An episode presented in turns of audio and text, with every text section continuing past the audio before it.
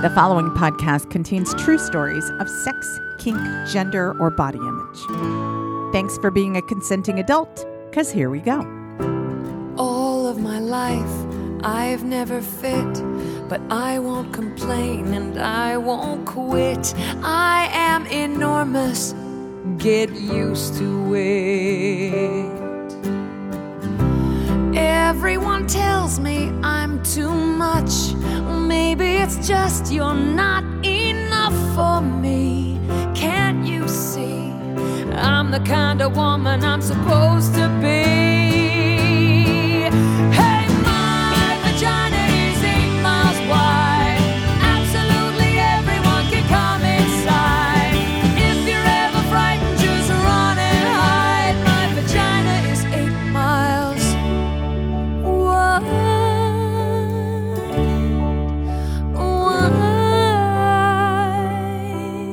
Hi there, and welcome to the Bawdy Storytelling Podcast. I'm sexual folklorist Dixie De La Tour, and this week we have a story from pseudo theologian Father Ebenezer Johnson. Hi there, you beautiful human. How's your week going? I just got back from an incredible week at Sex Geek Summer Camp. I drove from San Francisco to Portland to teach brand storytelling for sex educators. And I slept in bunk beds, and it was cold, and it was raining, and it was the largest attendance they'd ever had, and it was fucking great. On the way up, I will admit that this was a test drive on whether or not Edna the minivan was capable of maybe possibly sustaining a tour. Because I'm not excited about planes anymore, and I have this great minivan named after my mother. And if she gave me this thing inadvertently, then I should put it to use. And as I drove up, it was so comfortable. Oh my God, Edna the minivan is the best vehicle. I thought about whether I was ready to share that with the world. Am I ready to tell other human beings that I'm going to try and do something that I might not be capable of? What if I fail? But I looked into those welcoming, open faces who really wanted to hear about my life. And before I knew it, I was confessing. And I got so many offers of, oh my God, bring it here. I have a guest room. I would so rally people in my town to come see Bawdy.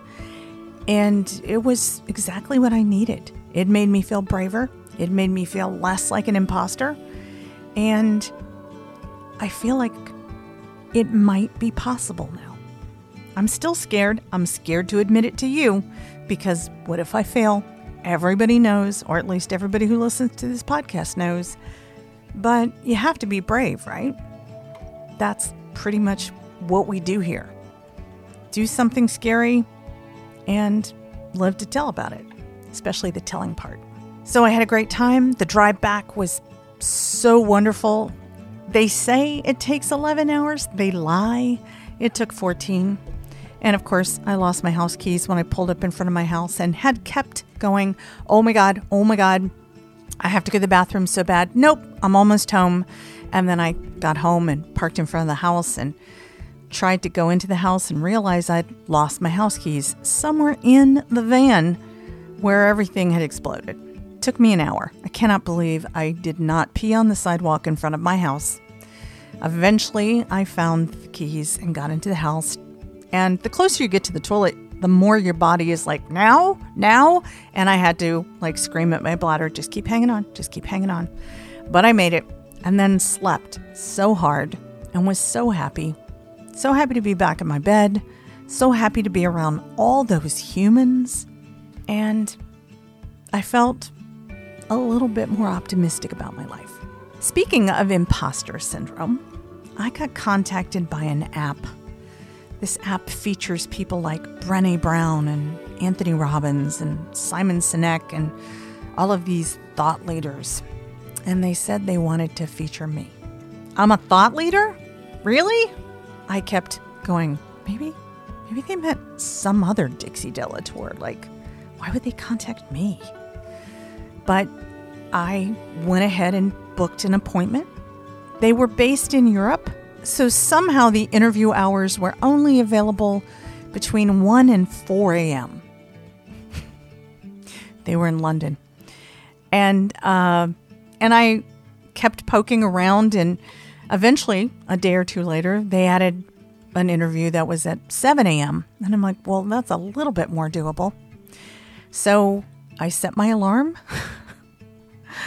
and I set it for like 5 a.m. because I was going to be on Zoom and I had to look good and I had to get my thoughts together and I really needed coffee before I talked. And I thought that would be something I could manage. But the fireworks have been insane in my neighborhood. They've been going off while I'm recording this podcast. I had to pause, start over.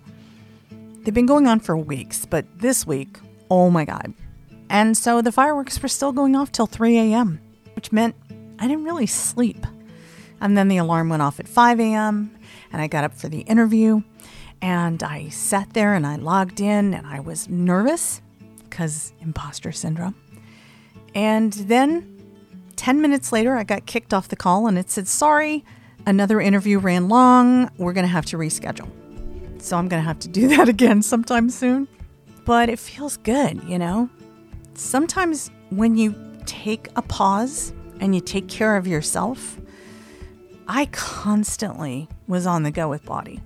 I was constantly coaching people over and over again to get their stories ready for the stage handling their nerves, doing all the event production, all of those things by myself. I was so completely burnt out. And when things fell apart, I decided I had to take care of myself. And now it feels like things are starting are starting to let me know I'm wanted. And that feels really good. So maybe I'm a thought leader? I don't know but it sure feels good to have somebody think so, you know? This week's story is a little different. So let me tell you about our storyteller. Father Ebenezer Johnson was born and raised in Sodom, Alabama, and is a professor for the Department of Religious Sexual Development and Implementation at St. Christopher's College in Gomorrah, Utah. He has an advanced degree in theological sexual positions. His book, Did Mary Have a Spiritual Orgasm Birthing Jesus? is a bestseller, and he has been on the cover of Undressed Priests three times now. This storyteller is Father Ebenezer Johnson.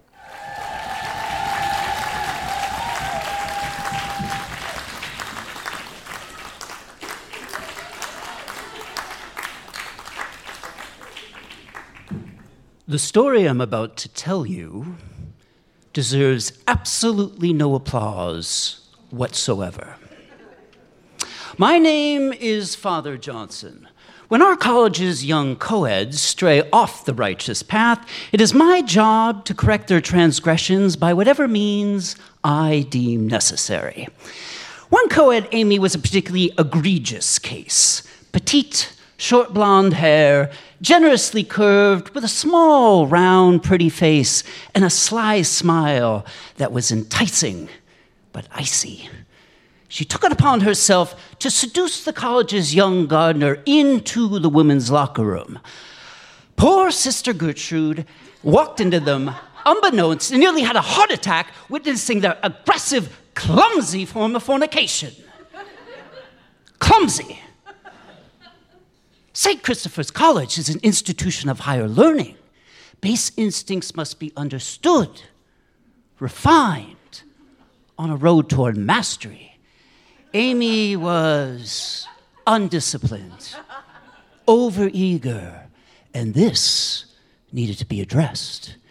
She entered my dimly lit, wood paneled study knowing the stakes. She would be expelled, and her family told of her digression if the matter was not resolved to my satisfaction.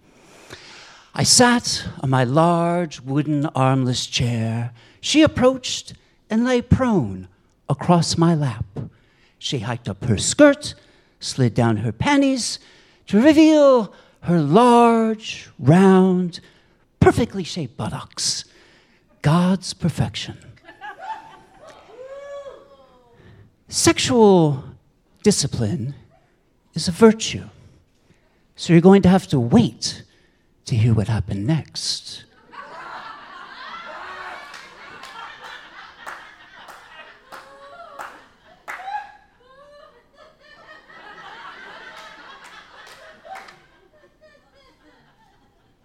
So, what was that? That, my Bawdy friends, was the beginning of a scene between me and my dear friend Amy to fulfill a long standing fantasy of hers.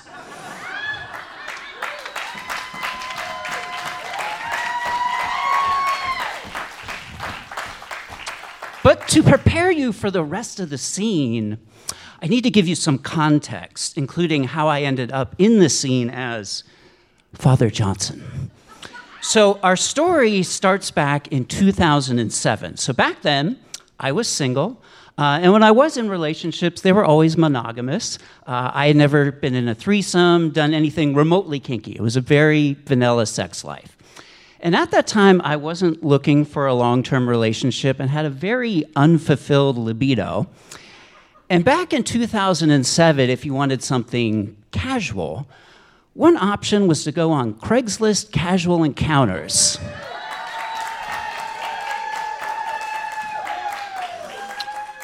And if you typed in F looking for M, all these postings appeared of females looking for males for various forms of casual sex.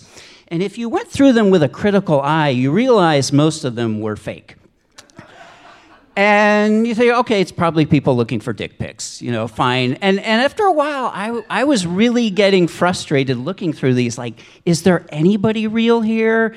And if there is, do I really want to meet them? Um, so, but then this one posting just completely caught my attention. It was so uniquely written, I knew it wasn't fake. Whoever was writing it, clearly English was not their first language. Uh, there were lots of misplaced articles, lots of typos, but whoever was writing it was clearly very, very intelligent. And they were describing themselves as a married woman in the suburbs in an open relationship who was looking for a new fuck buddy. So I thought, okay. And I wrote, and I got a response. We started chatting on Yahoo Messenger.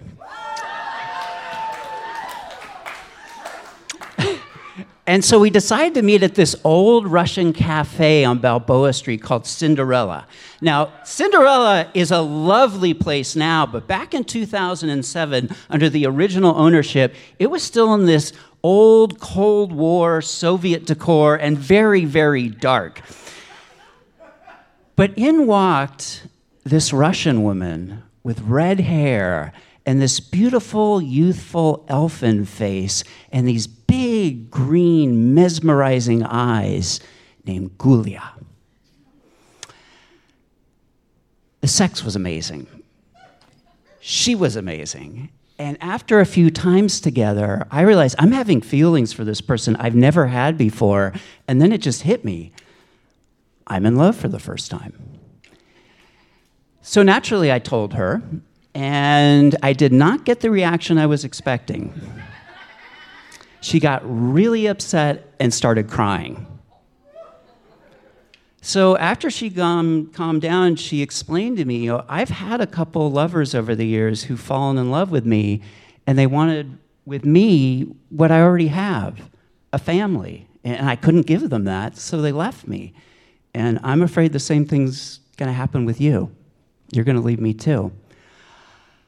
I told her, I just want to have any type of relationship with you. I mean, I'm open to anything. I, I just want to be with you. And she said, Well, okay, you know, if, if that's the case, you're going to have to meet my family, including my husband.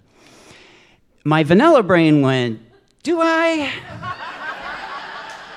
really?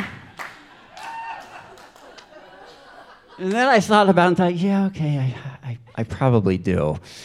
He's a nice guy. I met their two sons and really bonded with their youngest, and we made it work. Once a week, Gulia would drive about an hour and a half through rush hour traffic to spend the night with me, and we did that for seven years. And, and during that time, we fell deeply in love. Uh, her and her husband ended up separating, and we knew right away we were going to get married and we would be life partners. So it now meant I was in an open relationship. And so I met um, Gulia's longtime friend and lover, Amy, who is uh, petite with short blonde hair, generously curved, with a pretty round face, and a sly, sexy smile that's icing. So um, Amy and I became good friends and we became lovers. Now, Gulia and Amy have known each other forever, and it was very common for them to meet for lunch. And a very frequent topic of conversation was Amy's long standing desire to fuck a priest.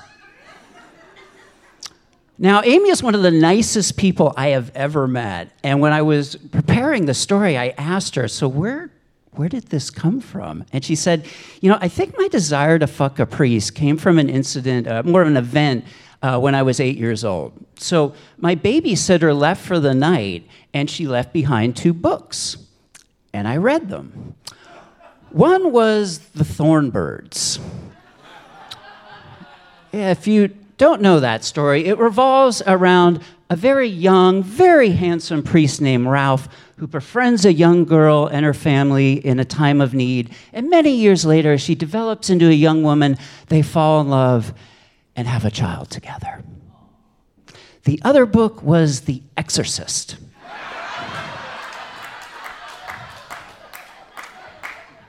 Priests fighting the Antichrist. And so over the years, these two stories morphed into Amy's brain of handsome priest fighting the Antichrist. And she's like, yeah, I definitely want to fuck one of those guys. So this lunch, Gulia said, Well, what are you doing to make this fantasy happen? Are you like hanging out in front of churches after a service? You're like flirting with cute priests? And Amy was like, No, no, no. I was just hoping it would happen one day. Organically. Gulia is so not an organically person. She like she makes things happen. So she came to me and she goes, "You know, Amy's birthday's coming up pretty soon and I have an idea for a present." and she needs this present. She needs it bad. I need you to dress like a priest and fuck her. I was like, okay, sweetie, how are we going to make this happen? she said, I, I got it covered. So I've already created a letter on church letterhead that telling Amy that she was caught in the locker room of her college doing unspeakable things, and she needs to meet with the, the uh, head of the school, or she will be expelled. And that head of the school is a priest, you, at his chambers, your apartment. So, um, yeah, so I, I realized, okay, I, I, I have some work to do. So I was like, okay, we're doing this. So I started to get the apartment ready. Uh, I bought lots of candles, uh, a CD of Gregorian chants to play in the background, and dim the lights really, really low, you know, thinking, I want this to look like an old wood study. And I did my character work. I was thinking, okay, so if I'm understanding the narrative here, Father Johnson um, is a faculty member uh, who hears about young co-eds who are caught fucking badly, and he believes God has put him on a mission to find those co-eds and teach them how to fuck really, really well.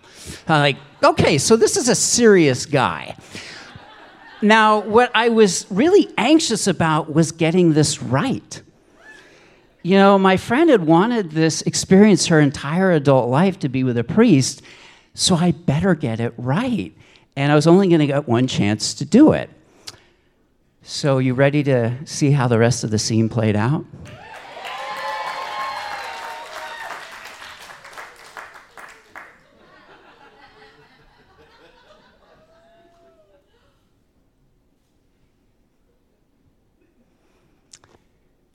I sat on my large, armless wooden chair. She approached and sat prone across my lap. She hiked up her skirt, slid down her panties to reveal her large, round, perfectly shaped buttocks. God's perfection.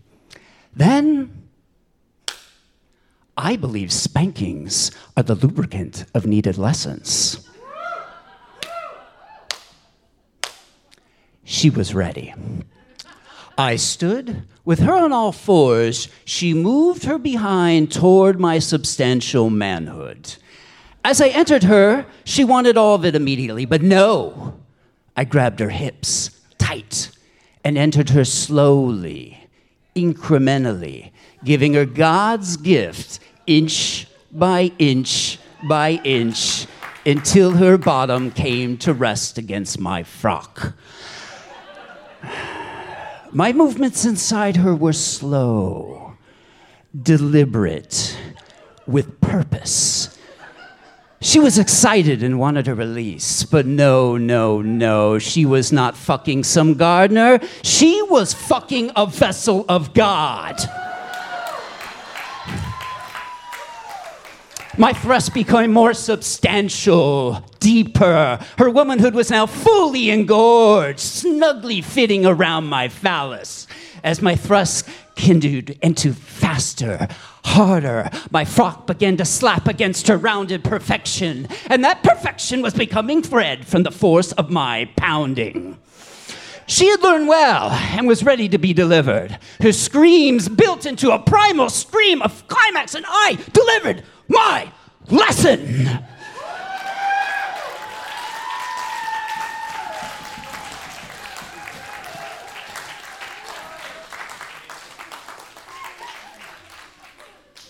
And scene.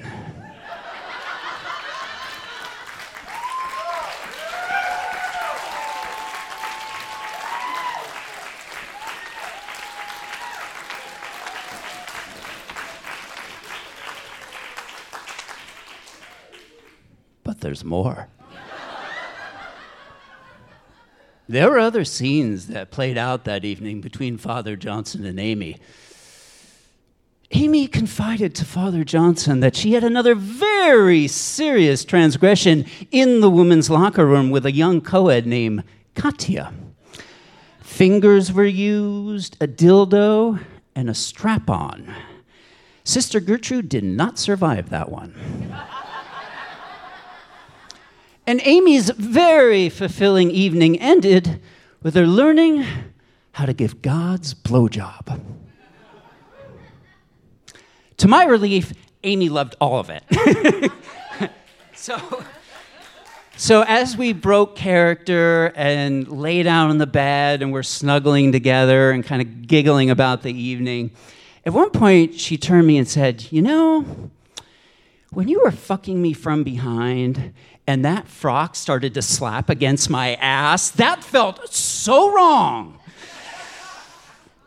And so right. Mm. So, you know, as I was preparing to tell this story, I was actually kind of reflecting on my journey uh, that brought me tonight on the stage dressed like this. and, you know, uh, I, at one point I posed a question to myself that what if a trusted friend of the present time traveled back in time to 2007 when I was looking at all those Craigslist casual encounter ads? And what if it was at the time when I was getting really frustrated like, is this worth it? And what if they approached me and said, please, please keep looking? I know this is discouraging. I know it's frustrating. Yes, most of these postings are fake. In fact, this page will eventually be shut down for concerns about sex trafficking. But hear me out. Looking through these sketchy postings, it's the smartest thing you will ever do in your entire life.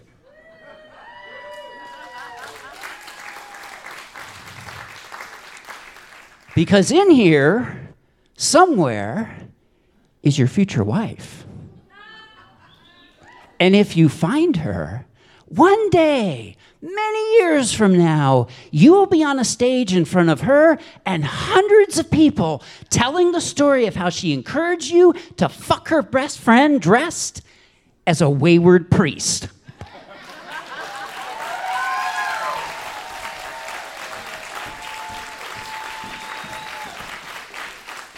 So, Gulia came over to my place to debrief about the very successful evening with Amy. And, you know, I noticed as I was starting to relay all the details of what happened that night that my sweetie right there was starting to get turned on with the mention of each slap of an ass or a frock banging against a perfectly rounded ass. And then she got up and she looked at me with those big green eyes and she said, I think I made a terrible mistake. I have a confession.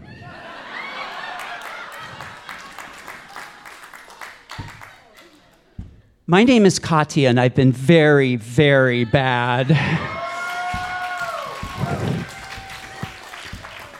Sister Gertrude caught me and Amy in the women's locker room doing unspeakable things with our fingers, a dildo, and a strap on.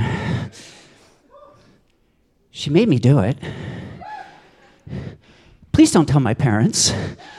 I don't want to be expelled. I'll do anything.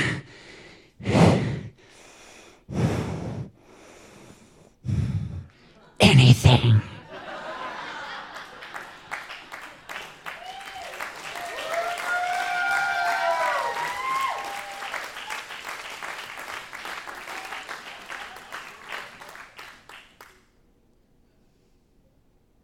Anything? And what happened next deserves absolutely no applause whatsoever. Good night, my fellow sinners, and thank you.